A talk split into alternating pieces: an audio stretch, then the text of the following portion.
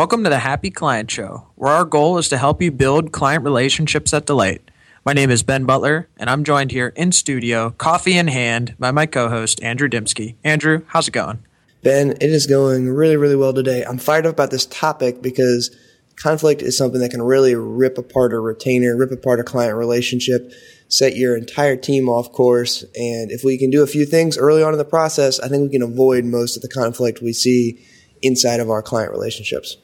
Yeah, that I think that's something that people don't often think about is the fact that you can avoid a lot of conflict before it even happens and that your mentality going in and we have this saying around here is if you're going into your client relationship and developing the strategy on the fly you're going to get in big trouble. But with a little bit of front work and a little bit of thought you can snuff out a lot of fires before they even start. Yeah totally agree man and it is like if we think about our experience at GuavaBox, we recently had a client experience, we will call it, where a plethora of conflict existed. and now conflict can be good and bad. Like it's, if you are in conflict, it does not mean that there is a negative result. But the theme of today's conversation is going to be about the negative side of conflict, the not so fun side of conflict, and how to avoid that poison in a relationship. So that we, Ben, you and I were working on this account. They were a, a little bit of a, a troubled account from the beginning, and we kind of smelled it coming down the line. Um, but it came back to a poor onboarding experience and a poor job on my part. I sold it. A poor job of setting expectations clearly in the sales process um, really uh, brought about a negative feeling. And it, what it caused was at each turn, because the expectations weren't set clearly up front and they were expecting things that we weren't going to deliver. Even though those were written in the contract, they still had expectations that weren't clearly addressed. That caused moments of hesitation throughout the entire process to where they were double checking and doubting our recommendations at each phase. And what turn, what was the most successful onboarding that you and I have ever done, Ben? We were delivering results for them within eight weeks because they had poor expectations up front, they didn't think those were good. And if we had done a better job, we would have A, retained the business and B, would have actually helped them grow their business. And it hurts me because I saw them walk away out of frustration when in fact, if they stuck with it for another 10, 12 months, they would have blown them, they would have blown it out of the water. We were on track that early. But because of that conflict, rooted itself in, we couldn't turn it around. We didn't have an opportunity to do that. So the, the high level theme of today's conversation is that 90% of conflict can be avoided with some intentional work on the front end. And we're going to walk through a couple different ways on how we do this, Ben. So do you want to kick us off on how do we prevent client conflict before it even happens? Yeah. The first way that we can do that is something that you're just talking about. It's to set clear expectations in the sales process. And I would say this is probably one of the biggest places where conflict is going to root itself and begin to grow in the darkness of the unknown.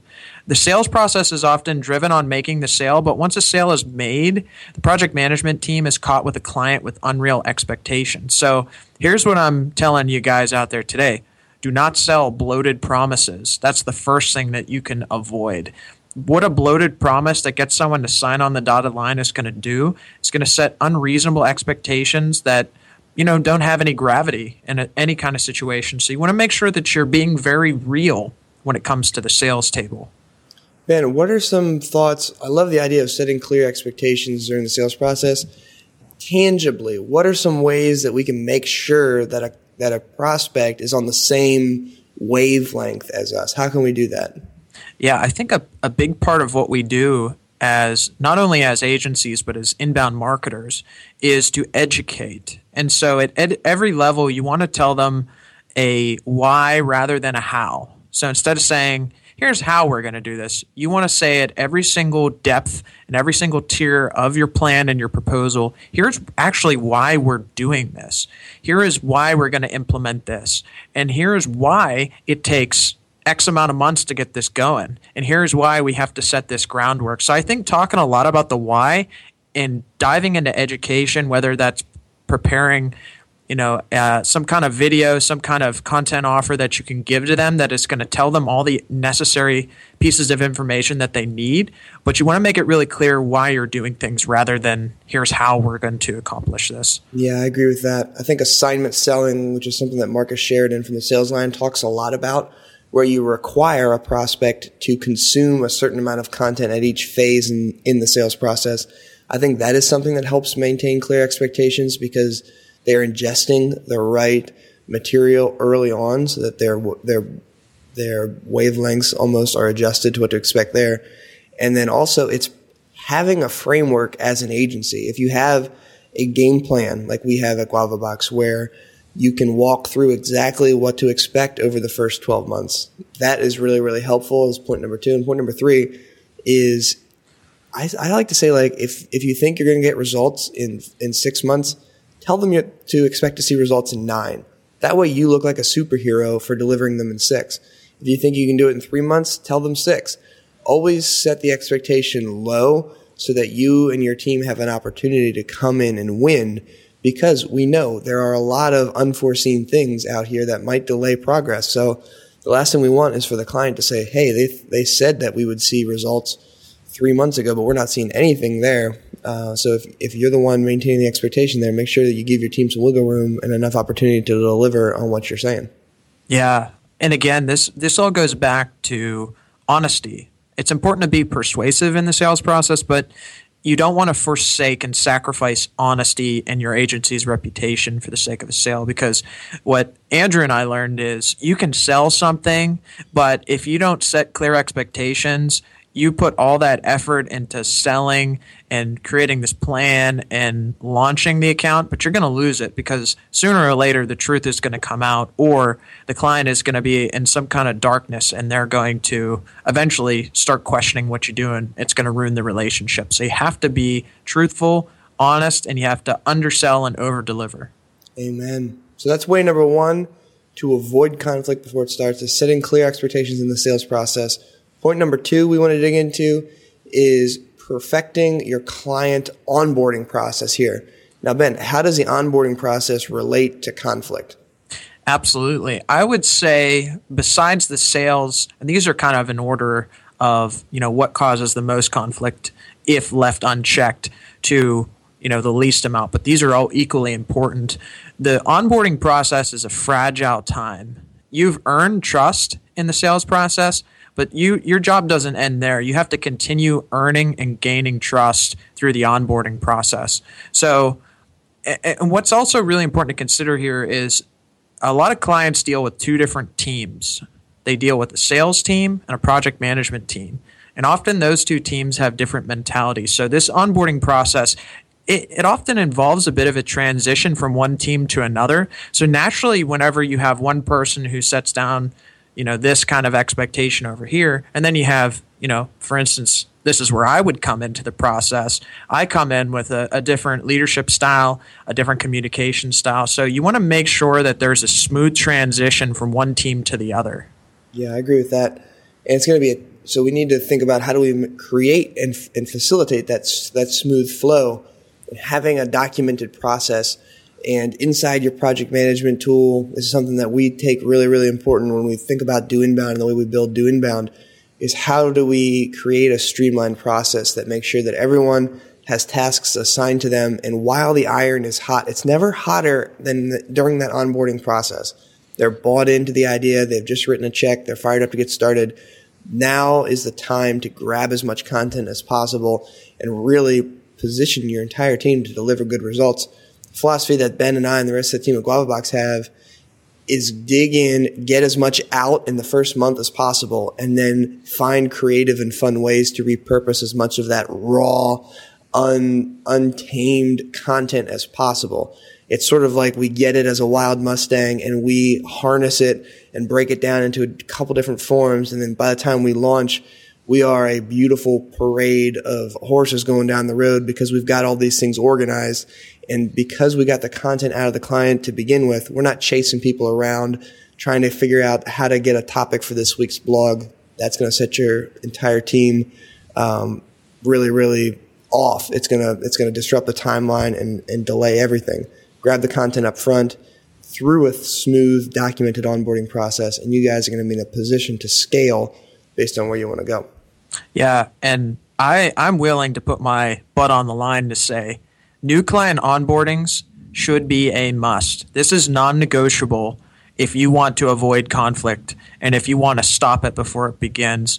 I, I think again that concept of you know people are excited they're getting into it and there's this really vital time to get things right and to get them right right from that beginning so i think it's important in an onboarding to review the method you know to reiterate your philosophy to go over the timeline to introduce the team and then discuss who's responsible for what and i think on a personal level this is also a great time to start kindling some of that chemistry. You know, take some time to introduce everyone, put some humanity into your process.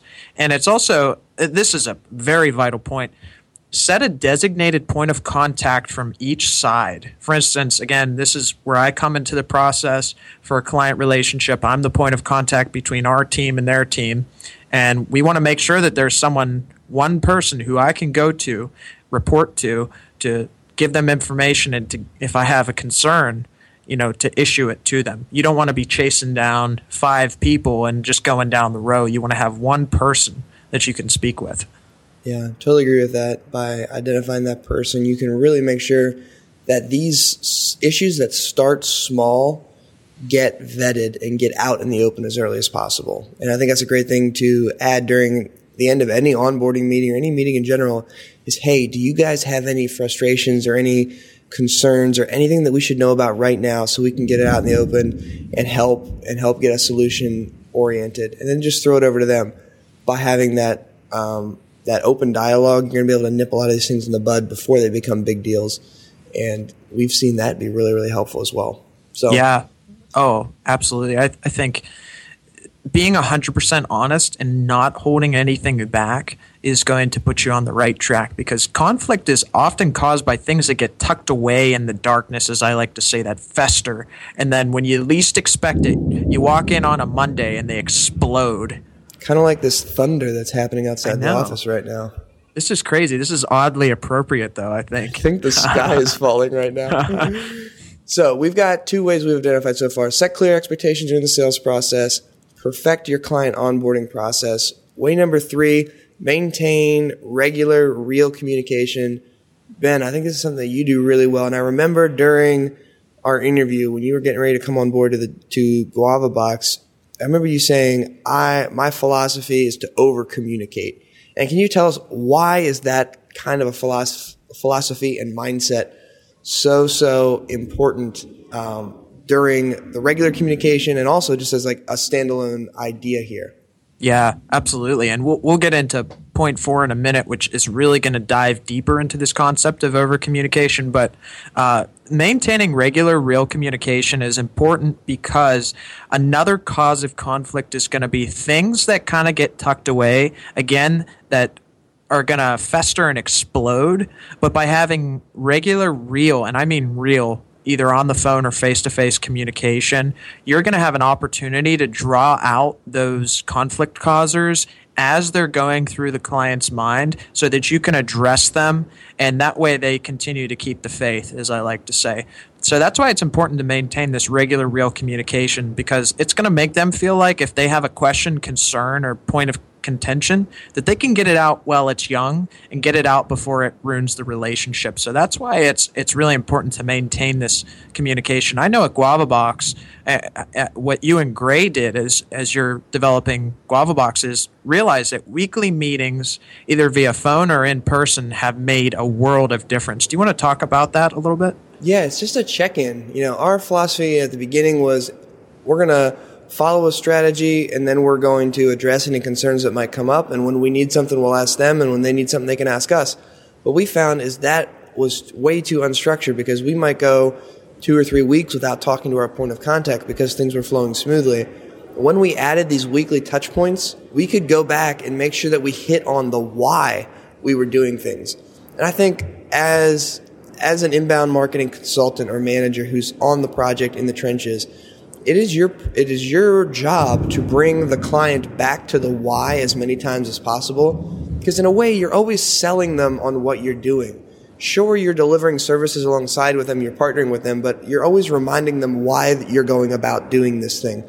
Share with them the vision, get them excited about it again. And by meeting and touching base once a week, even if it's a, a 10 minute phone call and you just chit chat, and you say, okay, I've got nothing on my list, you got nothing on yours, cool, we'll talk to you next week. That's building a relationship and it's, it's getting a gauge for how that client, how the health of that uh, engagement is going. And I would really, really encourage you to think about adding this to your process and to your workflow of just touching base weekly and figuring out what's going on in the in the client's world. Is there anything you can do to help them out? Anything you can do to make their life easier? Those sorts of things really position you as someone who cares and who's committed to helping them realize their goals. Um, and it's going to sniff out a lot of those problems before they become big things. And like you were saying, Ben, that's so so important to just to healthy, real communication. Yeah. I think another point that is really worth mentioning in this is it keeps things on track. It keeps things on track. I feel like whenever you have a weekly check-in that you know you're going to have week in and week out, if a client owes you something or if there's something that's holding up your process on either end, this is a great opportunity to address that in the open and say, hey, you know what, we we need this outline filled out. We really need it to to move forward. And I know this this has happened to us time and time again where you know, sometimes it's really hard to get in touch with a client. They're busy, you're busy. But if you have this time where you're disciplined and you sit down every week, you can move things ahead faster and smoother. What I really like from this time, Ben, is having detailed notes. So we use Google Slides for this, and we have an agenda for each week of action items we need to hit. And whenever we're getting ready for a new meeting, we just clone that slide template from the last meeting, and it creates a great log of everything that you did in the past quarter in one spot and then we can use that inside of Do Inbound and just paste that link on any tasks that we need to. So we've got that we've got that central place where notes are taken, and it allows us to go back and just see how progress has been made uh, through those meetings. Take notes on there so that everyone can share and collaborate on it between us and the client. That's been a little, a really little thing that's really helped us streamline that process a lot. Yeah, absolutely. I, and I, I think there's something to be said about one centralized location of, of notes that you can. And I honestly, I, I, think some clients chuckle at me. They think I have a little bit of a memory problem because I always send them the link to the where the notes are, and I always mention them. Hey, you know, here's our centralized note hub. But you know, they're like. Ben, have you been drinking your coffee lately? Well, yeah, but uh, I think it's really helpful. Uh, it's it's so critical. So we've got clear expectations sales process. We've got perfecting that client onboarding process, maintaining regular, real communication. Ben, take us deeper into your over communication idea in way four with proactive over communication. Yeah, absolutely. This is something that I that I learned really early on whenever I started a, a, my PR firm here in Pittsburgh before I joined GuavaBox is, you know, especially being a, a communications professional, uh, I have this philosophy that proactive over communication is a must. And the the saying that I have is you want to over communicate before you under communicate. You know, if there is an extreme that you're going to throw yourself into, over communication is the extreme that you want. And we're not talking about TMI, like, oh, I just went to the bathroom. No, we're talking about pro, proactive over communication in the circumstances of if you're uncertain, ask. If you've completed a task, tell them. If something's not right, bring it up. If you're about to modify something and you're, again, not sure, get permission. And uh, to the point of telling them about a task that's completed, there are so many things that we do as inbound marketers and, you know, and in agencies on behalf of clients that they're often behind the curtain, especially development work, you know, setting up things in HubSpot. Those things are, they're blind to the client's eyes. And it's our job to tell the story of what we're doing on their behalf. As I like to say, if you didn't communicate it, honestly, I don't think it happened.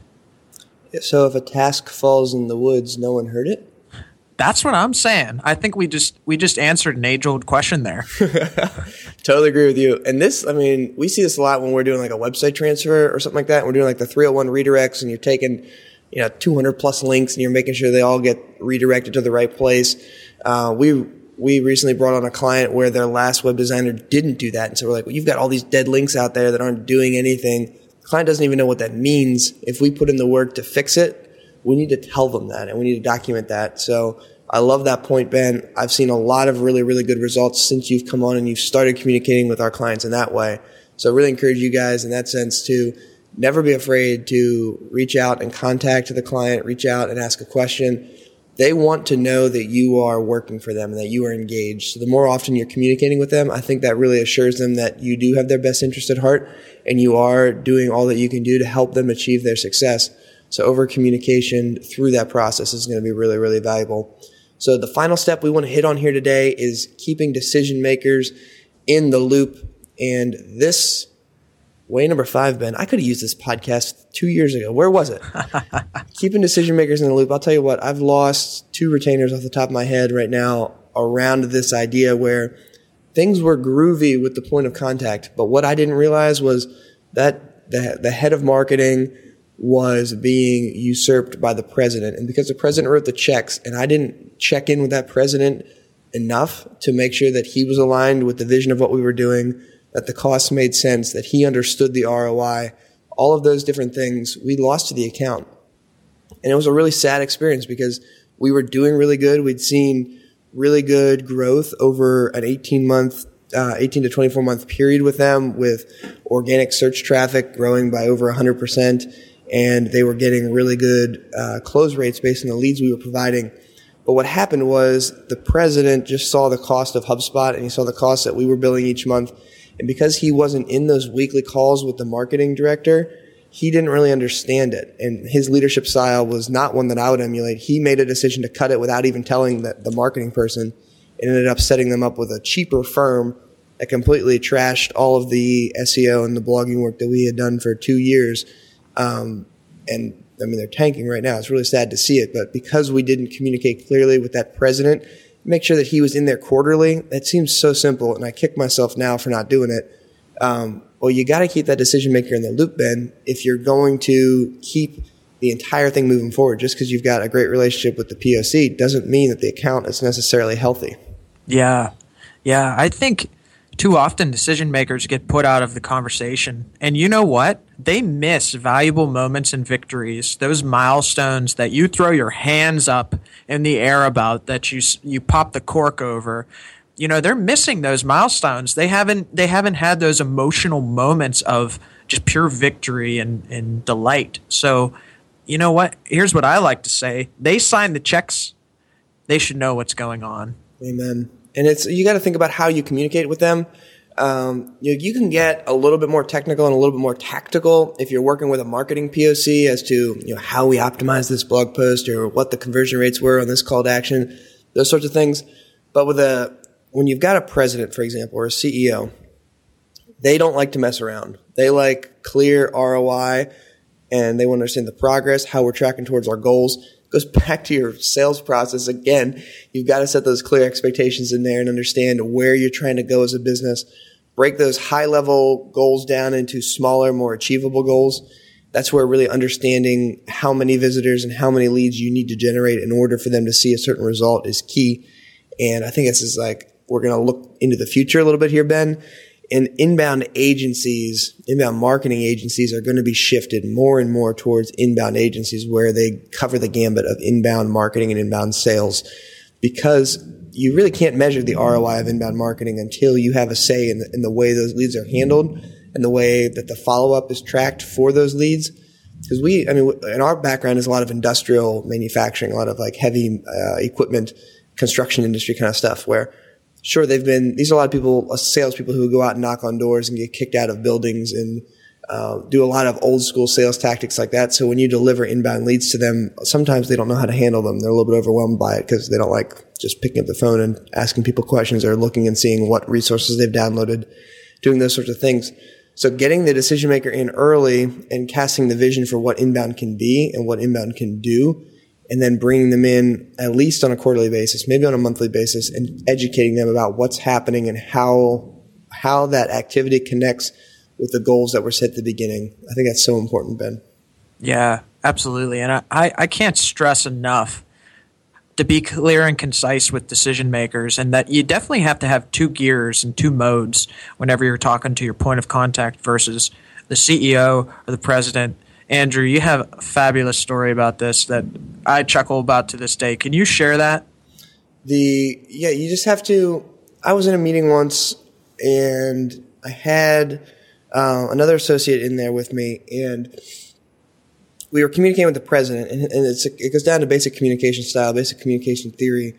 You could tell that this president was a type A personality, and my associate wasn't communicating very well to him. He was talking in abstract terms, um, wasn't clear into the chase, wasn't assuming responsibility. It was really a frustrating experience for me sitting there because I wanted to step in and say, here's the answer to your question. Here's where we messed up. Here's where I need you to pick up the ball and run because you guys messed up.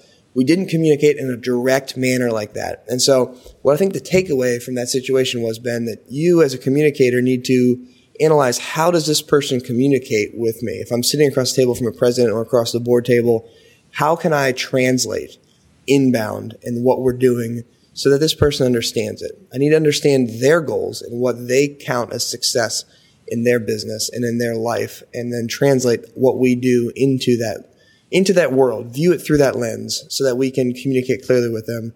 We can't talk to the CEO the same way we talk to the online marketing manager at a company who might be our regular POC. We need to change up our verbiage to match the people we're talking to. Really important. Absolutely. I, I think there's too often uh, an arrogance that comes with being an, a marketer in general. I think it starts all the way at the top with this industry. Sometimes there's this arrogance, like we think we have all these philosophies and terms and theories and all these things, but you really, like you said, you have to strip it down and translate what it means because some of this stuff I don't even know what it means. I just know the theory behind it, you know, and you start slinging terms. You really have to translate that so you don't have people scratching their heads.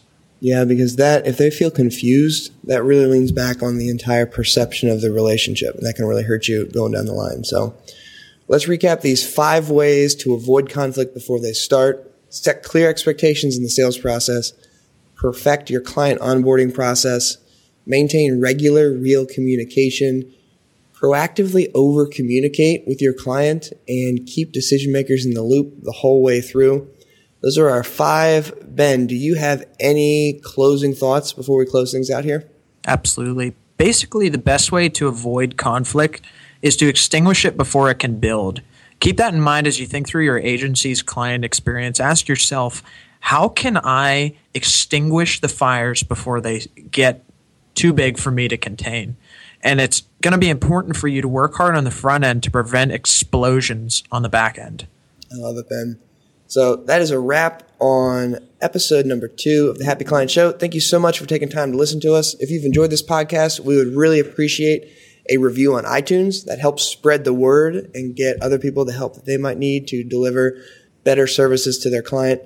And until next time, keep working hard. Focus on over communicating with your client. If you've got uh, this week, let's take an action. Let's think about how you can do a better job of communicating with the clients that you are managing right now so that you can do a better job of delivering delight to them.